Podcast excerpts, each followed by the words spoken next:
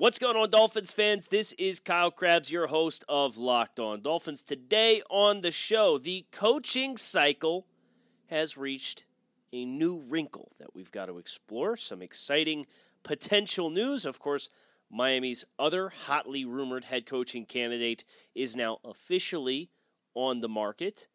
Some Shrine Bowl prospects to watch for the Miami Dolphins and the official fallout of Miami's draft selection being finalized in the first round. Let's get after it. You are Locked On Dolphins, your daily Miami Dolphins podcast, part of the Locked On Podcast Network. Your team every day. What's going on, Dolphins fans? Welcome to another episode of Locked On Dolphins. I am your host, Kyle Crabbs, and today is Monday, January 31st, 2022. And I want to thank you guys for making Locked On Dolphins your first Miami Dolphins related listen of the day. We've got a lot of ground to cover. This has been a very busy weekend as it pertains to your Miami Dolphins, and the rumor mill is once again hot and heavy. And this time it is centered around Michigan head coach Jim Harbaugh. Just when we thought that, you know, this coaching cycle was going to come and go, and Jim Harbaugh was not going to be subjected to the constant rumors that every big head coaching candidate uh, is always attached to as it pertains to the Dolphins. Uh, it came out over the course of the weekend on Sunday that uh, Jim Harbaugh was going to be interviewing for the Minnesota Vikings job, and then suddenly it felt as though it was trending towards Jim Harbaugh accepting the Minnesota Vikings job. And of course, uh, the Raiders job was the first gig that was closely associated with Jim Harbaugh. And then the Raiders filled their gig with Patriots offensive coordinator Josh McDaniels which is a win because it leaves Jim Harbaugh on the market and it also weakens the Patriots, which you absolutely positively hate to see. So now, with this momentum going, Harbaugh apparently taking the NFL gigs seriously, it has come around very quickly and been collaborated by a number of different places that the Dolphins are going to do the full court press for Jim Harbaugh. Armando Salguero being one of them. He's with Outkick now. He, of course, was with the Herald for 30 years. He was on the Dolphins beat for a long time. This was a tweet that he had sent out on Sunday afternoon. Had plugged in former Dolphins employee who retains connections with the team tell me last night, being Saturday night, he expects Stephen Ross to do what he can to hire Jim Harbaugh if the Michigan coach is indeed considering leaving Michigan for the NFL. We'll see. That was collaborated by the Athletic's Nick Baumgardner on Sunday afternoon at 12:30. Have heard similar. Miami could be a Harbaugh landing spot if in fact he gets an offer. He's clearly interested in NFL reentry as we've written for a while now, and we will see what comes what he does. Of course, Ross tried to get out on top of this when they fired Brian Flores by saying, I'm not going to be the person to take Jim Harbaugh from the University of Michigan. But that fine print and then the uh, the details in what Stephen Ross said, not just what he said, but how he said it, was I am not going to coax him to leave. But if Jim Harbaugh decides I want to come back to the NFL, we are now seeing the latest manifestation of this with five NFL head coaching vacancies still remaining. The connection and the relationship between Ross and Harbaugh could be the ultimate trump card in a bidding for Harbaugh's services. But of course, this ultimately is a decision he is going to have to make, and it is a decision that is going to be complicated for the Miami Dolphins because the other hotly rumored candidate for this position San Francisco 49ers offensive coordinator Mike McDaniel is now unoccupied. The 49ers lost in the NFC Championship game to the Los Angeles Rams by a score of 20 to 17, blowing a 10-point fourth quarter lead, courtesy or second half lead I should say, uh, courtesy in large part due to Jimmy Garoppolo finally, after weeks of trying to throw a backbreaking interception, finally throwing one. And now, Miami, it was reported over the weekend that McDaniel is going to have his second interview with the Dolphins on Monday. And that was before they played and lost the NFC Championship game.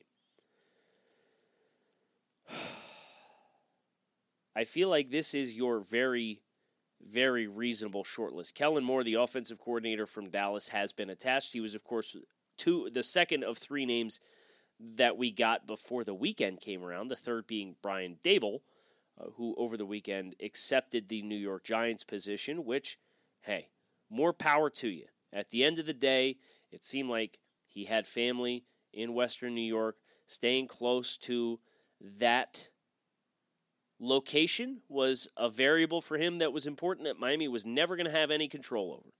I know there is, once again, the pro and con Tua camps across Dolphins fan bases, and the con Tua fan base will say, well, Daboll chose Daniel Jones over Tua Tagovailoa. How much of that influenced his decision, we will never know. You would have liked to have think if Miami really wanted to get the job done, they probably wouldn't have sat there and tried to say, okay, you can come, but you're going to work with Tua. Chris Grier is going to be your general manager, and we want you to retain the defensive coaching staff. And that was something that was reported when Daboll took the job was he's going to get a good version of his own vision of his coaching staff in New York with the Giants. They are asking quite a bit.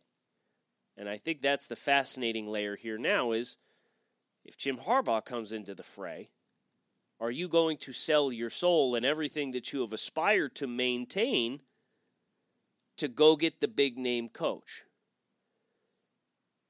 I don't have the answer to that. But I would have a hard time believing that Jim Harbaugh is going to step into this environment and say, You're right. Chris Grier is going to stay as the GM. Tua is going to stay as the quarterback, and the defensive staff is going to stay as is.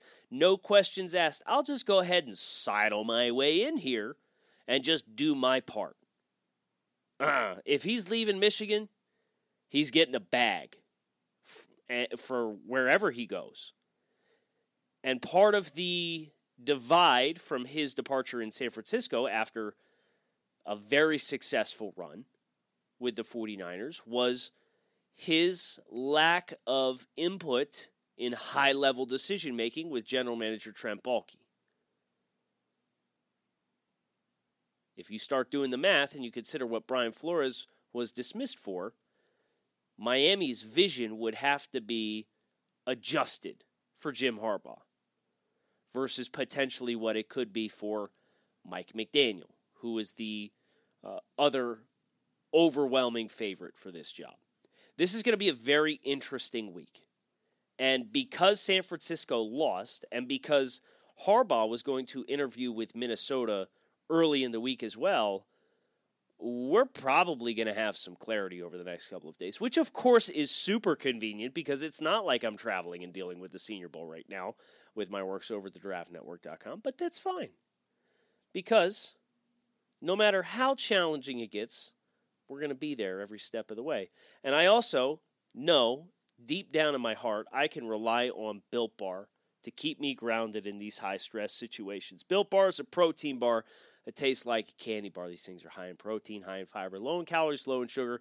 They got 100% chocolate in all their bars. Most of their bars are 130 calories, up to 17 grams of protein, and they're absolutely positively delicious. This isn't like chewing on the sole of your shoe. No, no. This is like eating a candy bar. And of course, it's the end of January. If you're holding on for those resolutions, and those resolutions involve getting fit or eating healthier, Built Bar can be a boost for that effort. So go to built.com, use promo code LOCK15 and get 15% off your next order. That is built.com, promo code LOCK15 to save 15% off your next order of the world's most delicious protein bar.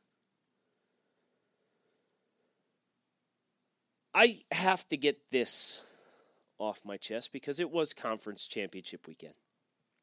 And um, we know now that the Los Angeles Rams are going to be playing the Cincinnati Bengals in the Super Bowl in two weeks, which is an extremely odd thing to say.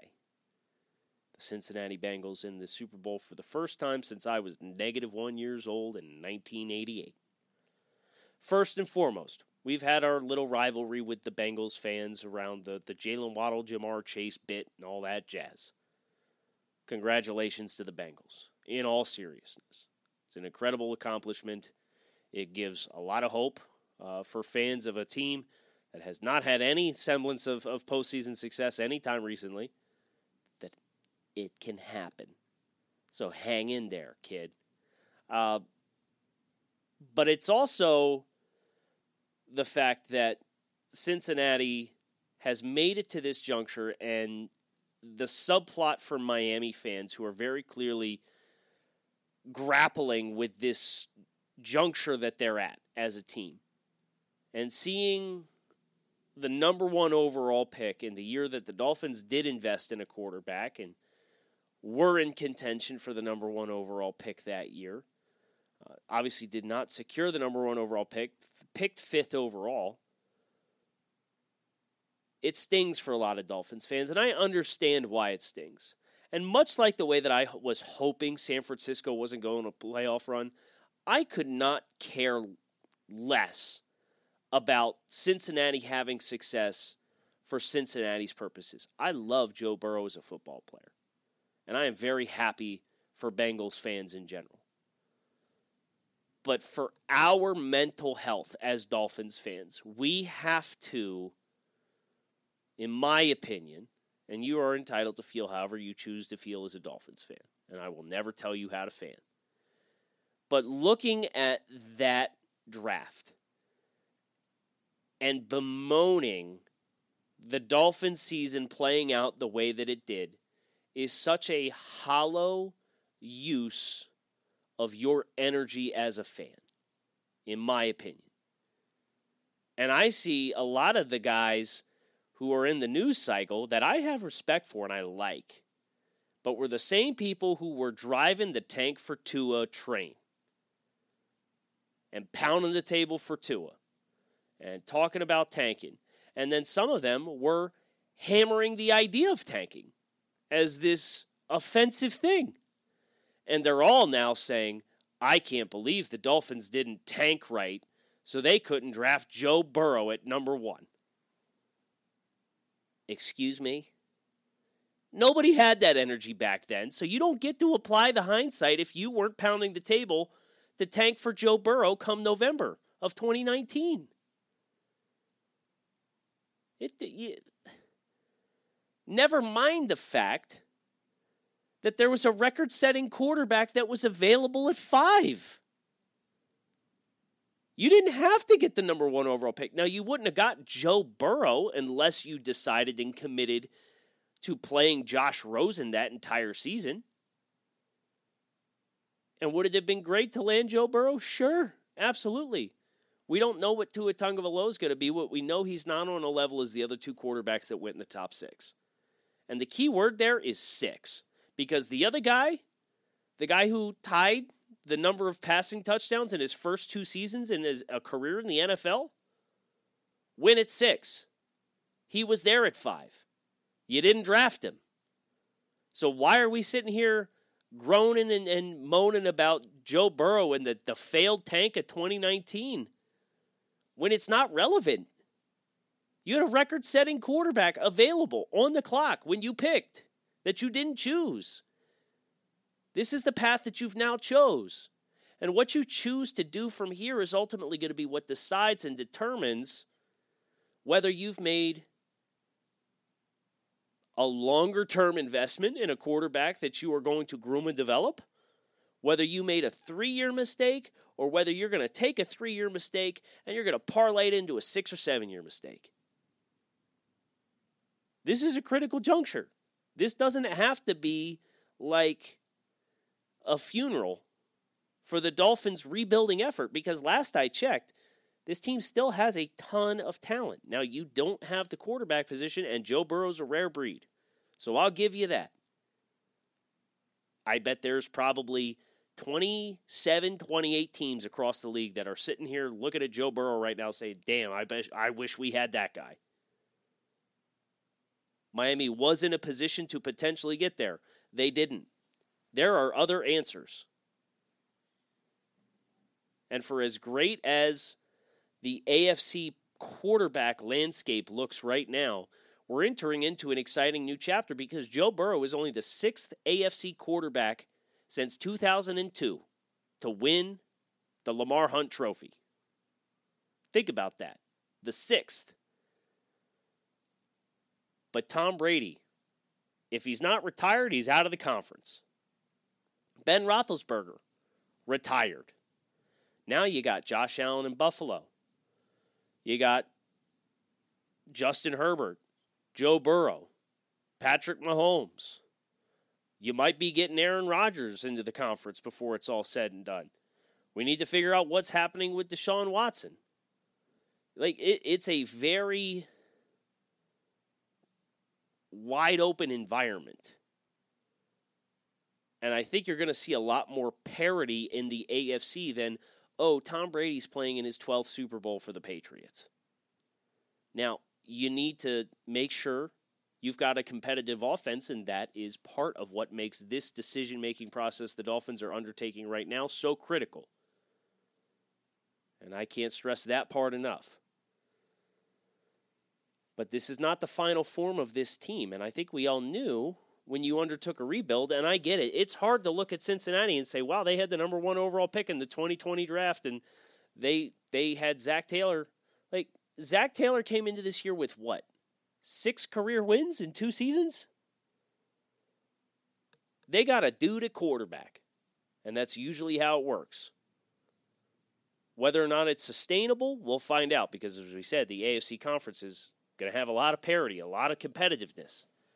There's probably going to be a lot of volatility year over year. The Ravens are going to be back. The Steelers are going to have better quarterback play guaranteed just by Ben Roethlisberger retiring. I don't care who they put in his place. The Browns are going to be more healthy and probably have some semblance of wide receivers with a pulse on the outside. North's going to be tough. But Joe Burrow's still a dude. And they went out and they were the second biggest road comeback in the history of the NFL playoffs. You tip your cap. But that ultimately has very little impact on the Dolphins themselves moving forward.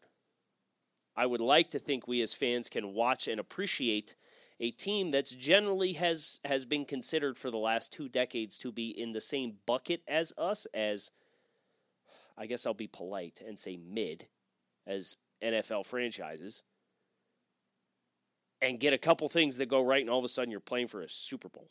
You kidding? Am I jealous and envious? Yes, absolutely. But it's just a testament to you only need a couple breaks to go your way. The first one for Miami is the head coaching hire. No pressure. Dolphins fans, if you have not gotten the Get Upside app, I cannot stress this enough. You got to get it. Listeners are earning cash back for every gallon of gas every time they fill up. Just download the free Get Upside app in the App Store or Google Play right now. Use promo code TOUCHDOWN for 25 cents per gallon or more on your first fill up cash back. Don't pay full price at the pump anymore. Get cash back using Get Upside. Just download the app for free and use promo code TOUCHDOWN for 25 cents per gallon or more on your first tank. Some people who drive a lot are saving as much as two to three hundred dollars a year in cash back, and there's no catch. Cash gets added right to your account. You can cash out anytime your bank account, PayPal, or e gift card for Amazon or other brands. Just download the free Get Upside app and use promo code Touchdown to get 25 cents per gallon or more cash back on your first tank. That's code Touchdown. Of course, the last uh, last little wrinkle here, we got to get the Shrine prospects that popped to me for the Dolphins, which of course, is challenging because we don't have a coach yet, but I digress. And also where the Dolphins' first round draft pick falls, which we now know is 29th in the NFL draft order. San Francisco finishing with a record of 10 and 7 with an NFC Championship game appearance, one game better than the Miami Dolphins, separated by 14 spots because it's just kind of been that kind of year. Second straight winning season without the playoffs. One game worse than San Francisco. 49ers go on a run, despite Jimmy Garoppolo trying to help us out a couple of times. Mac Jones somehow being a Pro Bowl quarterback, so now we have to deal with that storyline all off season long, despite the fact that he had no business being the third alternate quarterback placed. It's it's been tough, tough sledding. But 29th overall, I'm not too worried about it, mainly because, as I continue to pound the table for on this podcast, we are going to be exploring four destinations for the 29th overall pick for some other team that has established talent that might make sense as a high level starting NFL player who might be able to help the Dolphins in their aspirations for getting into the postseason and creating a little bit of noise for themselves, which makes the prospects that were in attendance and are in attendance in Las Vegas, which I'm currently in the Luxor, recording the Monday episode of the show, getting ready to fly to Mobile for the Senior Bowl this week. It's a very busy two week stretch. But um, makes these prospects all the more important because these are the prospects that are late day two prospects, day three prospects. This is where Miami, if they do end up trading their first round pick, you're going to have to find some niche players, some role players, potential diamonds in the rough that make sense for you to bring into the fray and complement what your nucleus is as a team. Fortunately for all of you, I have identified some players here at the Shrine that I think could potentially make sense to complement what the Dolphins have on their roster for complementary skill sets to what Miami has. And the first one I want to shout out is Cordell Volson, offensive lineman from North Dakota State. His teammate Dillon Radunz was drafted on day two this past year by the Tennessee Titans, spent some time at guard. Volson has played in 65 games for the Bison program. And he is a six foot six, 319 pound offensive lineman with 33 and a half inch arms. He's going to meet tackle thresholds for teams, and he started all of his games He's a, a three year starter. He started all of his games at left and right tackle. He did play, due to injuries, some spurts of a couple of games in 2020 at both guard spots, left and right guard. And he came to, out to this, the shrine and he spent all of his time at guard. All of his time at guard. So you have a player who's playing on the left side of the line, he's playing on the right side of the line. He's played at tackle, and now he's showcasing because he was phenomenal on Sunday at practice that he can play at guard. A four spot utility offensive lineman. You know what that sounds like to me? A Jesse Davis replacement player. And that makes him an extremely attractive option in the NFL draft if it means you can transition away from having Jesse Davis on your roster. Volson predictively, wouldn't be surprised if he was a mid round guy with all this versatility that he can bring to the table. But I could not help but see, man, he's got prototypical size. Whether you run want to run gap concepts in the running game, you want to run zone concepts. He's got active feet. He's got good length. He's got good mass. He was moving guys effectively on inside run, and when they did team drills in seven on seven or nine on seven for the running game, Cordell Volson, North Dakota State. Soft circle that name. Kind of keep it in the back of your mind. Another name that popped to me. Uh, this guy's probably going to be a mid to late day three guy and a special teams guy, but he's a, an important kind of player because I thought Duke Riley actually did a really nice job for Miami taking on a certain kind of role. But whether he's got long term value for Miami or not, is yet to be determined because of his contract situation. Nephi Sewell, linebacker from Utah, he's 5'11, 226 pounds. They got him on all the special teams units out here, and he's running around like a madman with his hair on fire. He can move in space. Uh, he tackled really well. Uh, when you watched him on tape at Utah, made splash plays. He's the oldest Sewell brother, so Noah Sewell is the linebacker at Oregon, and of course Penei Sewell is the offensive tackle now with the uh, Detroit Lions. That was in consideration for Miami's pick at number uh, six when they, they drafted Jaylen Waddle. Nephi Sewell, special teams. Listen, this linebacker group needs a total overhaul unless you are going to run it back with effectively everybody from a defensive staff perspective and, and continue the Brian Flores New England Patriots esque style of defense. Whether or not that happens, again, is probably going to be tied to what ends up happening with the head coach and how much uh, restrictions he's going to have on his impression put on the team. If you're hiring a 30 something first time head coach, I would imagine you'll have a lot more imprint on what his staff looks like than if you are hiring a Jim Harbaugh. I have one more name. It's Kyle Phillips, wide receiver, UCLA. He's 5'11, 186 pounds. Caught everything out here when he got catchable balls thrown his way. And he's run phenomenal routes all week. And he's run phenomenal routes at UCLA. One of our coworkers here at the Draft Network, Brentley Weissman's been raving about this guy for, for months. We at the Draft Network, we have him as a fringe top 100 player. Well, he's come out here to Las Vegas and phew, he's putting guys in the blender every single time he's out there running routes. And Miami, if you're going to continue to try and make this thing work with Tua Tagovailoa, you need more separators. You need more good route runners, guys who can make it clear and obvious that I've won my one-on-one. Get me the football, throw it accurately, and we'll get some run after catch. Whether or not that is transferable is probably going to depend on the scheme because I can tell you the Shanahan style system, the Mike McDaniels of the world, the Thomas Browns of the world, they're going to need line, they're going to need wide receivers that can block and play physical in the run game.